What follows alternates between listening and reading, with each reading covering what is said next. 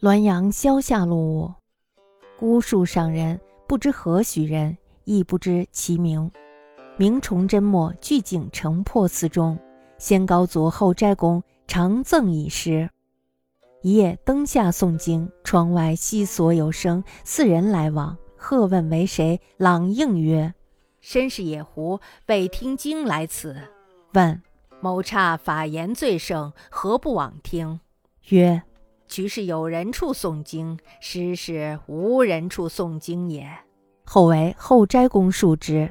后斋公曰：“师以此语告我，亦是有人处诵经矣。”姑述吾然者久之。姑述上人不知道是什么来历，也不知道他的姓名。明朝崇祯末年的时候，住在京城的破庙里。先高祖后斋公曾经赠诗给他。有一天晚上的孤树上人正在灯下诵经，忽然呢听到窗外细索有声，好像呀有人走动。这时候呢他就赶忙喝问是谁。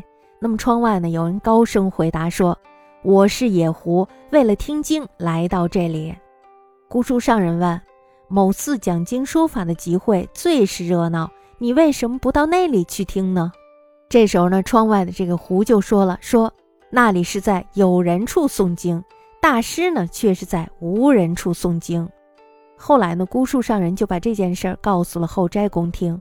后斋公说呀，大师把这件事儿讲给我听，也是在有人处诵经了。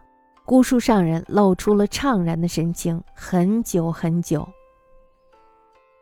这个故事也非常的有意思，它也是一种辩证的看法。其实有人无人，心中无人，自是无人。既然你诵的是经，所以你心里头怎么想，那就是怎么样的一个情境。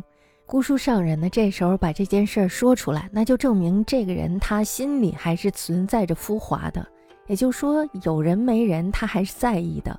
那么在这个时候，无人也就变成有人了。